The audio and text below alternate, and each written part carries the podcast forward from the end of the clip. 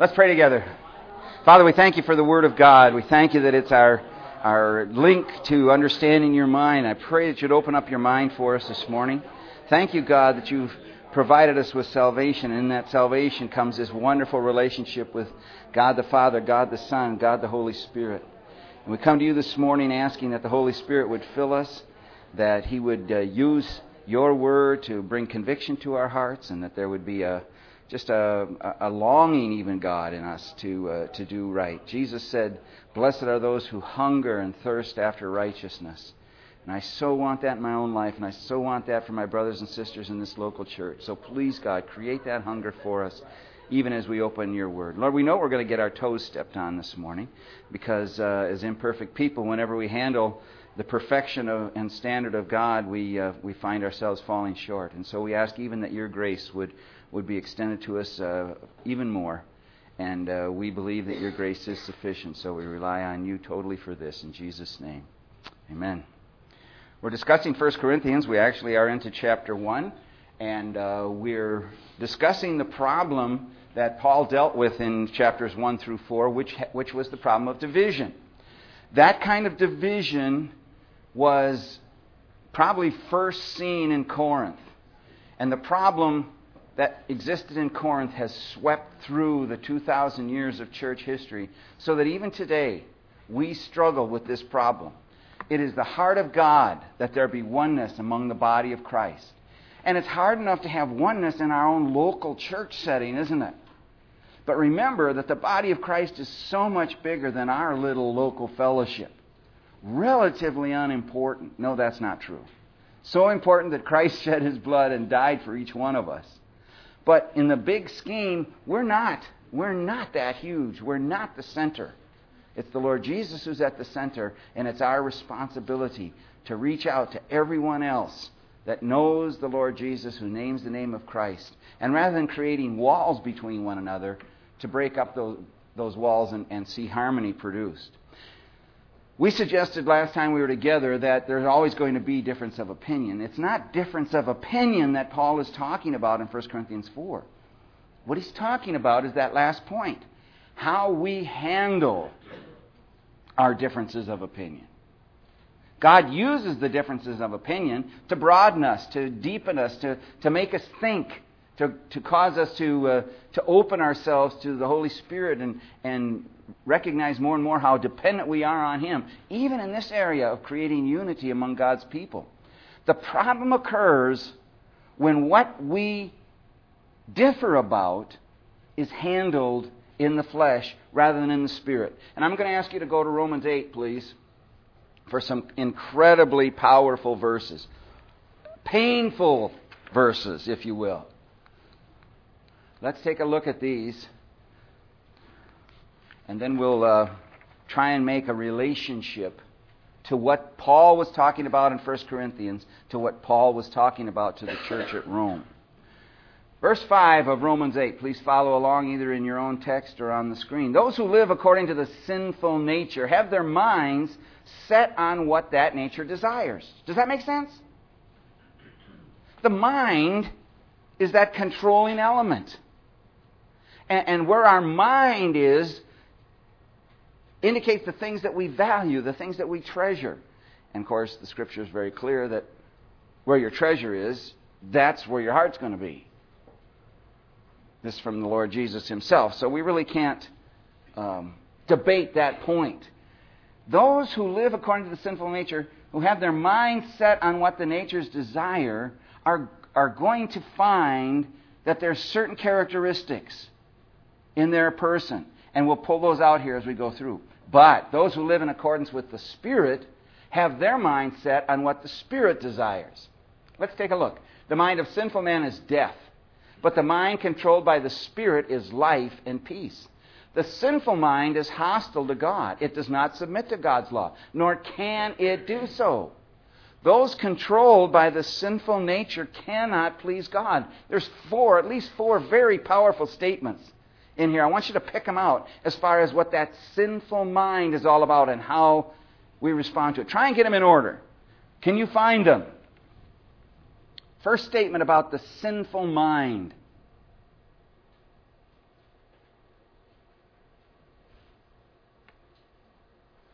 I don't know if there's any clues up here. What is it?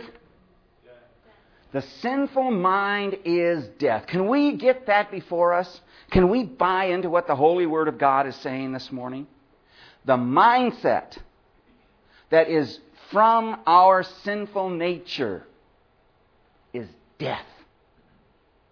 There's a way that seems right to a man, says the Proverbs. But the end is what? The end is death. That's what we're seeing here. That's what Paul is relating to us here. If it's the sinful nature that we submit to, it's death. Next point, as far as the sinful nature is concerned, it's hostile to God. Not just it's, it's ambivalent or it's uh, a kind of mushy mushy as far as God is concerned. It is hostile. It is hostile. Janelle and Scott, would you show us a little hostility here for just a second? There you go. All right. we know what hostility is. We understand that. And what we do when we walk according to the flesh, when we walk in that sinful nature, is hostility toward God. It's grabbing God by the throat. Uh, what a stupid thing to say, but that's the idea. It's shaking our fist in his face. It's spitting on him. It's pulling his beard. Where did that ever happen? It's hostility, people, and let's understand that. We cannot go here. We cannot live here. Next point, it's hostile to God. Same verse, next point. It does not submit to God's law. In fact, it can't submit to God's law. Isn't that what that says? This is going to come again when we come into, uh, into 1 Corinthians chapter 3. We're going to see this same concept. And so I want you to understand that there's a deep relationship here. Even though we are talking about 1 Corinthians, studying Romans is extremely helpful because it gives us that understanding of what it's all about. It does not submit to God's law, nor can it do so. And then finally, verse 8. We cannot please God. I hope, I hope that that penetrates deep into my soul. I need to understand this. Now, the question is going to be is it possible that people who have been redeemed, that is, that the blood of Jesus has paid this enormous price for their sins, can people who have received Christ as Savior, who then, we understand, receive the gift of God's Holy Spirit, can those people possibly be subject to these things? Doesn't seem congruous at all. It doesn't seem like it's possible. Let's ask. Let's find out. We're going to move ahead. Verse 9. You, however, are not controlled by the sinful nature, but by the Spirit, if the Spirit of God lives in you. Now, here's the issue. If anyone does not have the Spirit of Christ, he does not belong to Christ. Someone explain that to me. What is that saying? What does it mean if you don't have the Spirit of Christ? You're not born again. Your sins have not been paid for. And the implications are huge. You're not forgiven. You're hopelessly lost. You're headed for, for the depths of a dark, lost eternity. And the only future you have is hell. So he's not talking to us at all, is he? He's talking to people whose lives are dominated by their flesh. And the question again is there any discussion then? Is there any need for us, as those who are believers in Jesus, is there any need for us to even go here? Well, let's, let's keep reading.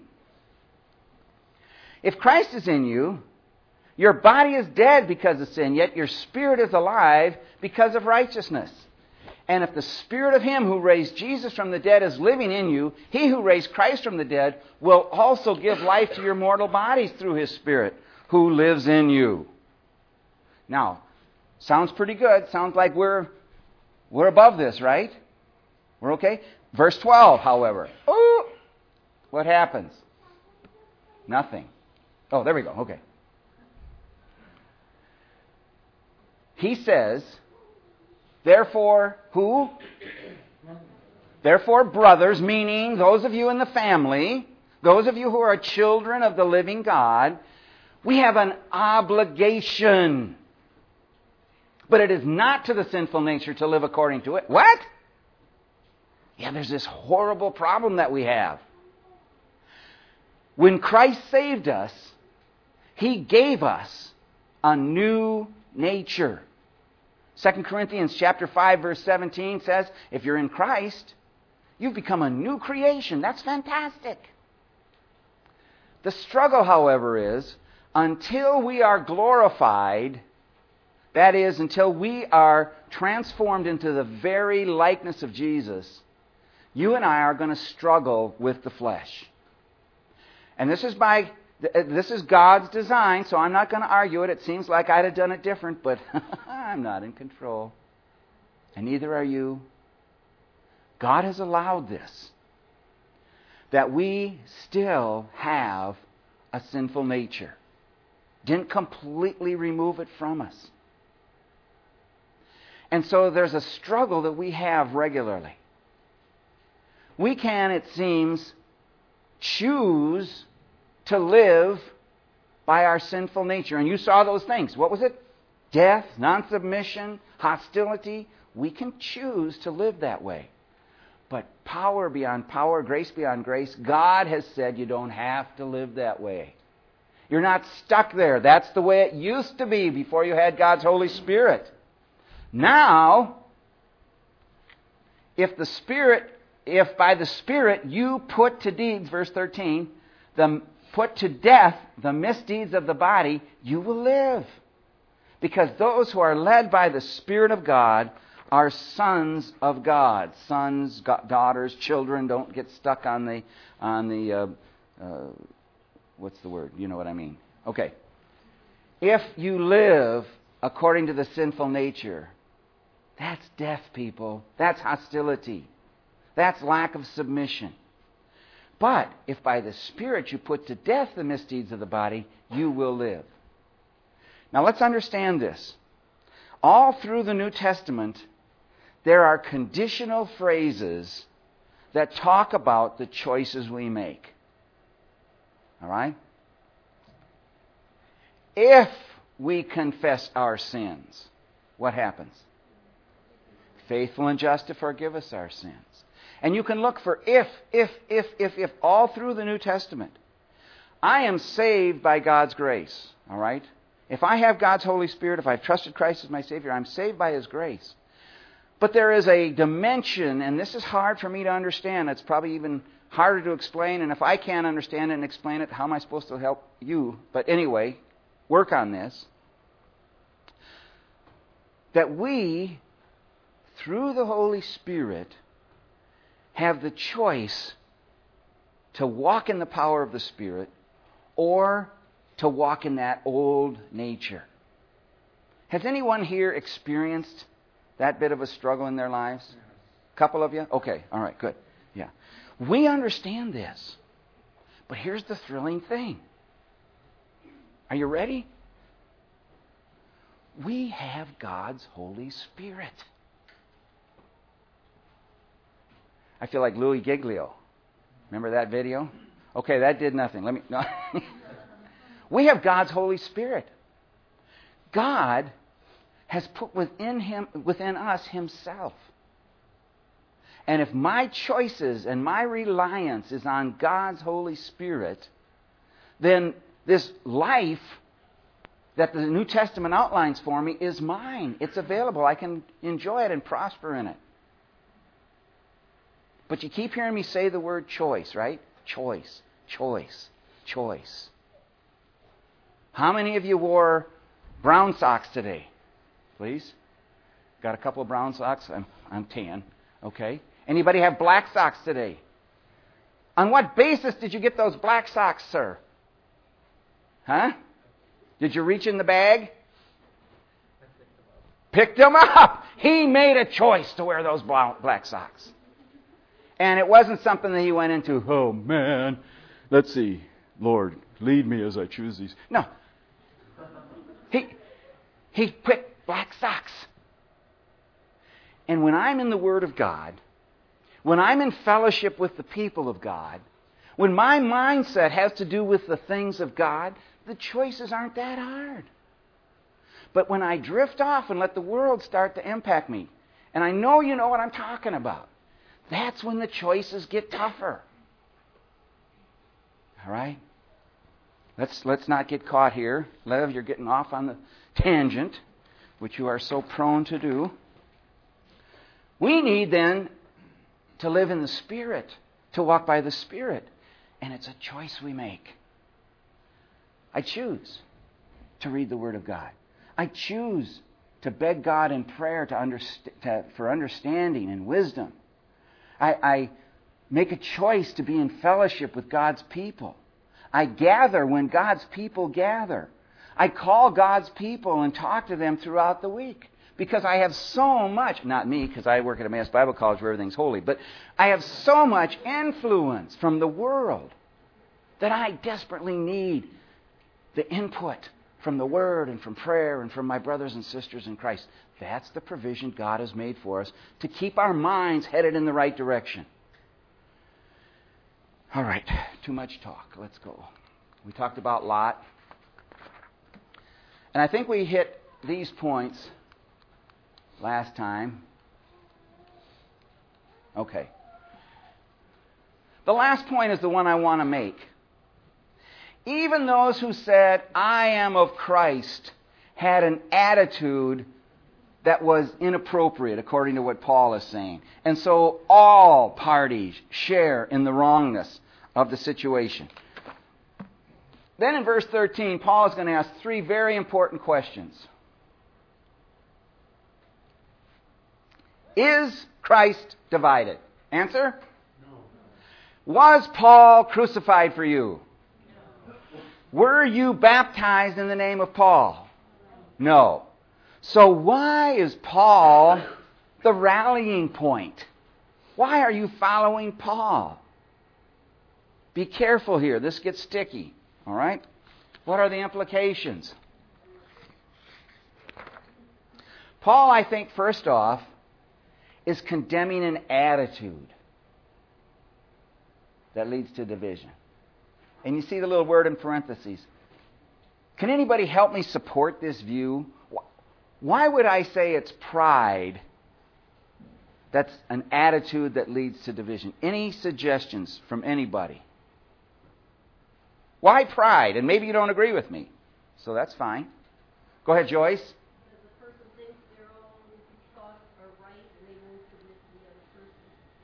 How many of you are married? Do you understand that concept? Uh, thank you, Life. All right. Betty and I struggle with this all the time. Of course I'm right. And she says, Oh, honey. And it's pride that says to me, I am right. That causes division. What else might pride do that would cause division? Somebody else have another thought? Yes. Pride requires me, if that's you, pride requires me to step on you so that I look better. Anything I can do. Yeah, you should see what so and so's thinking or doing. You know? This is I'm sorry, folks. Oh, ah, all right. Pride. Anybody else? I don't want to. I don't want to cut anybody off. There's probably 55,000 things why pride fits into this issue as far as division is concerned. And I'm begging you to think this one through. I'm begging you to, to say, God, please help me understand this issue of pride. It is permeating, it gets in everything I do. Even when I do something humble, which doesn't happen often. But even when I do, I go, Oh, was that ever humble? It's everywhere, people, and we've got to watch it. Because what I believe is true is that it's pride, and Paul is telling us this in, in, these, in these chapters, that, that pride is that underlying attitude. There's a, there's a practice of, I'm going to I'm going to gather people around me that think just the way I think. And I'm going to stick my arm out and stiff arm anybody else that has a little difference of opinion. And it's my pride that causes me to do that. Again, we're going to say if there are issues that are of a doctrinal nature or of a moral nature, and we have uh, significant understanding about the differences there, the Bible is clear. We do need to separate ourselves. But, folks, where we possibly can, we need to understand that this business of denominationalism, of division, is not what God has for His body. When we get to heaven, there is not going to be a brethren section.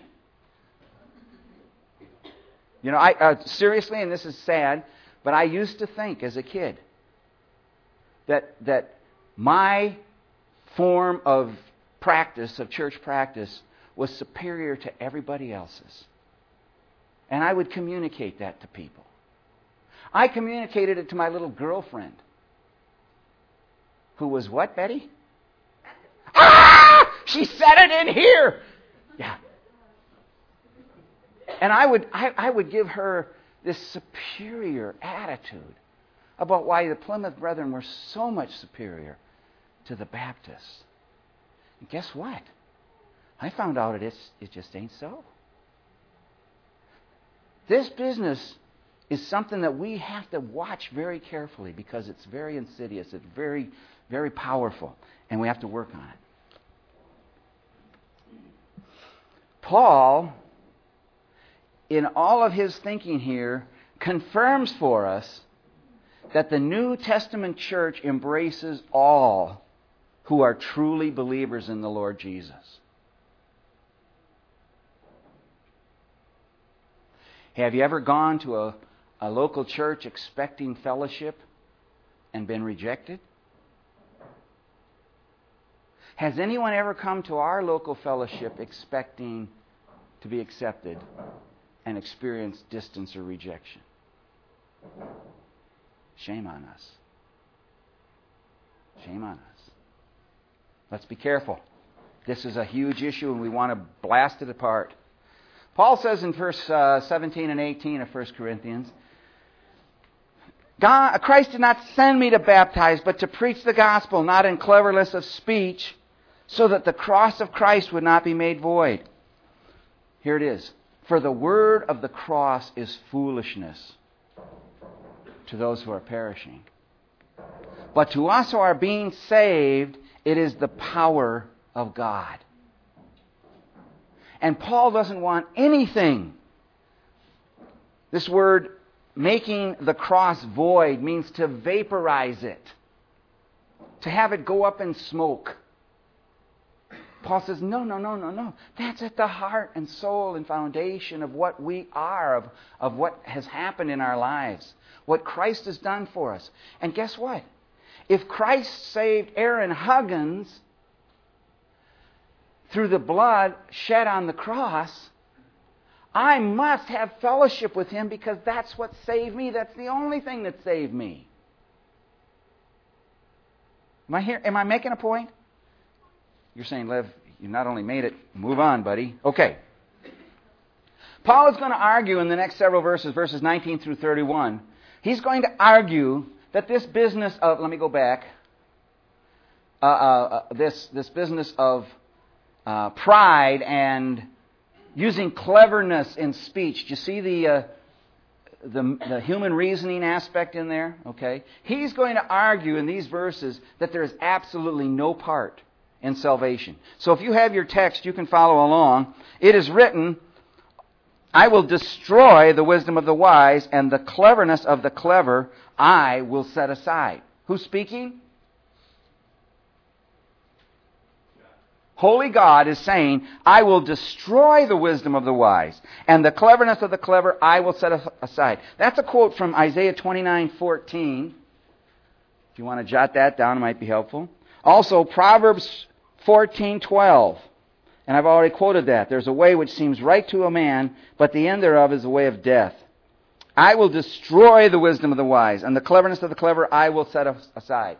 Paul takes the Old Testament scriptures and shows in this argument that God has already declared this to be so in His Word. So he uses the Scripture in his argument. Verse 21. Oops. The declarative argument. For since in the wisdom of God, the world through its wisdom did not come to know God, God was well pleased through the foolishness of the message preached to those who believe. For indeed, I'm sorry, let me stop there. God was well pleased through the foolishness of the message preached to save those who believe. A foolish, weak, seemingly invalid source for our salvation.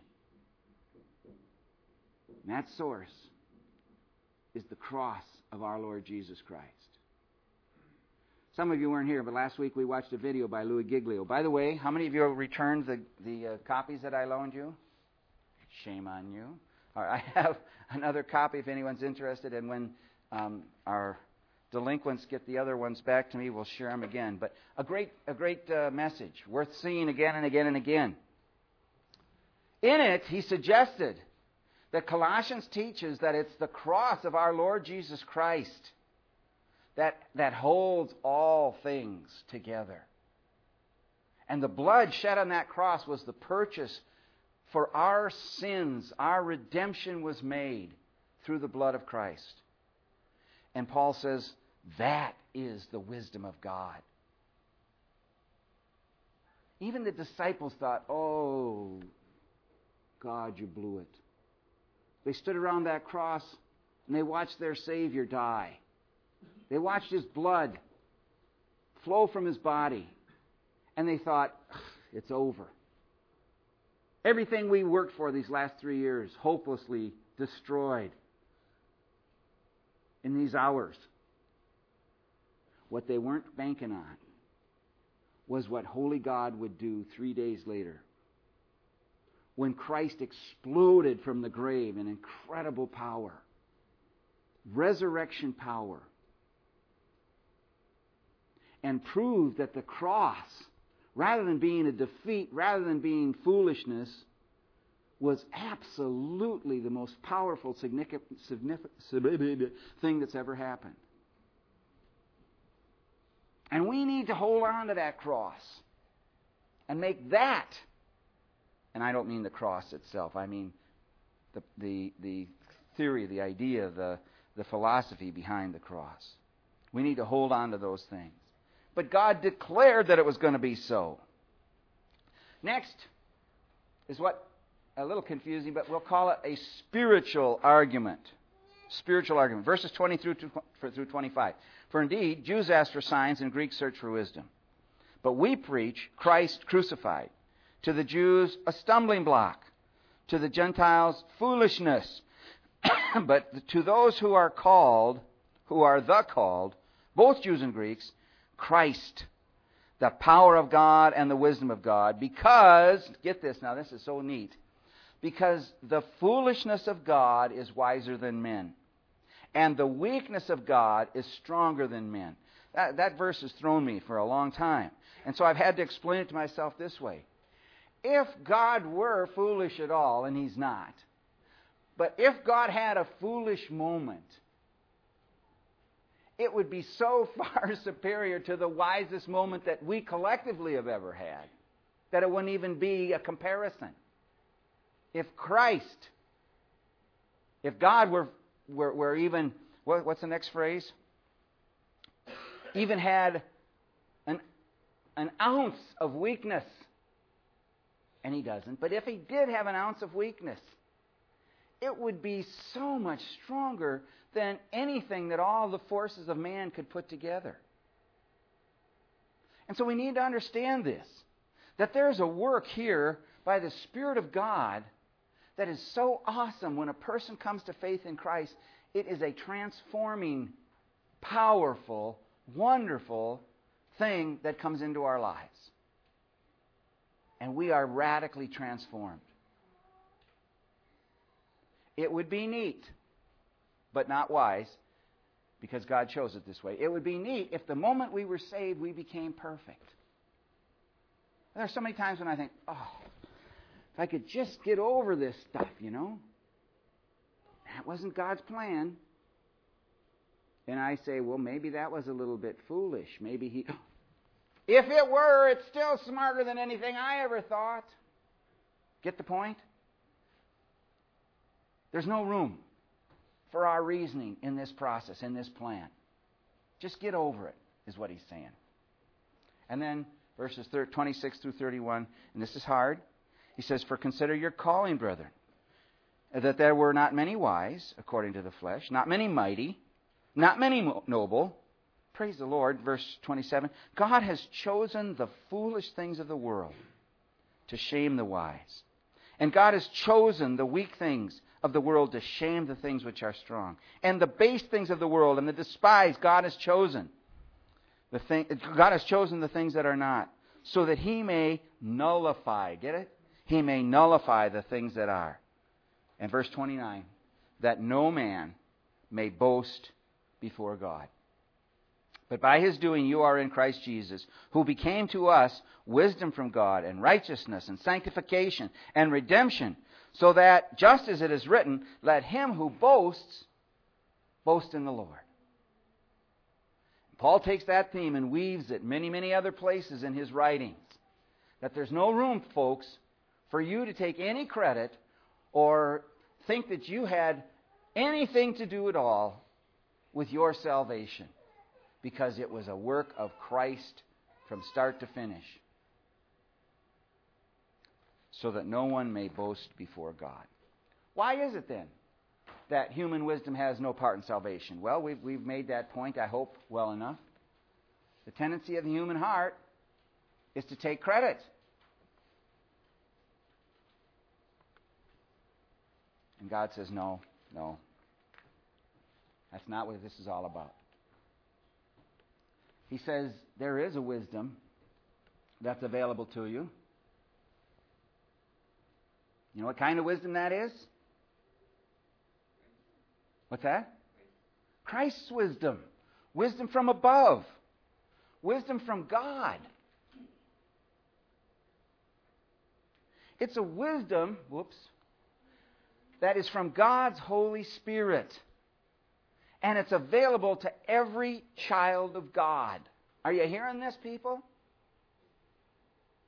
This is, this is freeing. This is revolutionary. This is the kind of stuff that, that transforms our lives and our thinking. I don't have to rely on my own wisdom. I have a wisdom from above, a wisdom from God. What does James say about that wisdom? Anybody? Anybody studied James lately? Ask God and he'll give you the wisdom. And he, he's, you know, when God gives that wisdom, He'll say, okay, Riley, you asked today. There you go. Right? What? Yeah. He dumps the whole thing on us. Don't doubt it. Don't go back to your old ways. Don't rely on your own wisdom. When God gives you wisdom, be sure that you act on it. Be sure you rely on it. How do I know?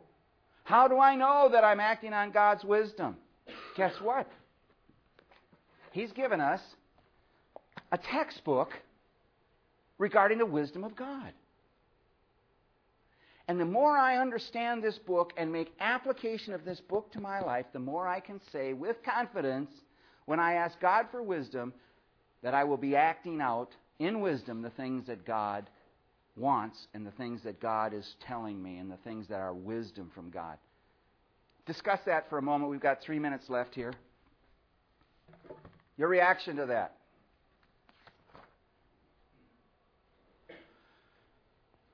This is probably the most important part of the whole discussion this morning. Get, get. wisdom that He gives has brought forth righteousness sanctification, and redemption.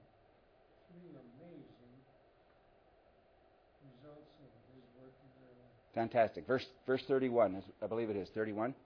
Yes. Yeah. Verse 30. Verse 30.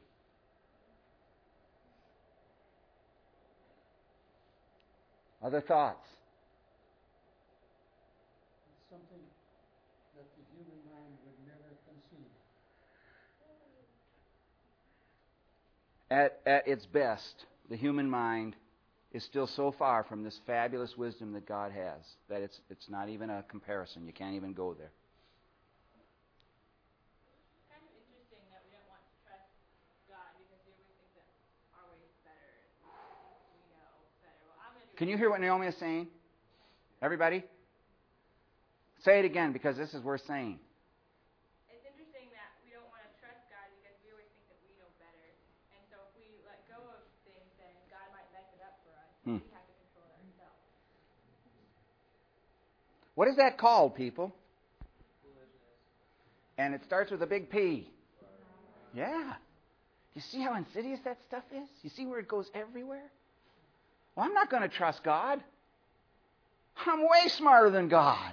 No, we just read that at your very best, you don't even touch God's foolishness.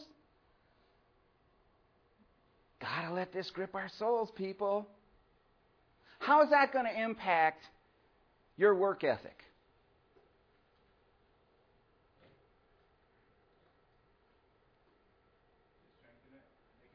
How, Jason?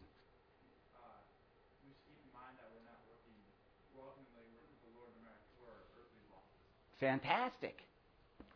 Because no matter what, our real boss is not a jerk. Everybody's boss is a jerk. Right, Benji? Benji works for Jason back there. Our real boss is the Lord Jesus. How will that impact your parenting? Where's our parents? How's this going to impact our parenting? Got any ideas, suggestions?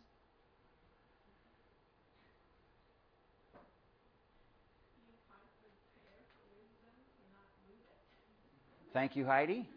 I'm not a parent, but I'd love just like to throw this out. No matter how mentally or physically or emotionally weak you are, it means that God can provide the strength and wisdom to carry on and to discipline your children and not frustrate them. Mm-hmm. Mm-hmm. Benji, what, what was your mother's favorite line as you were growing up?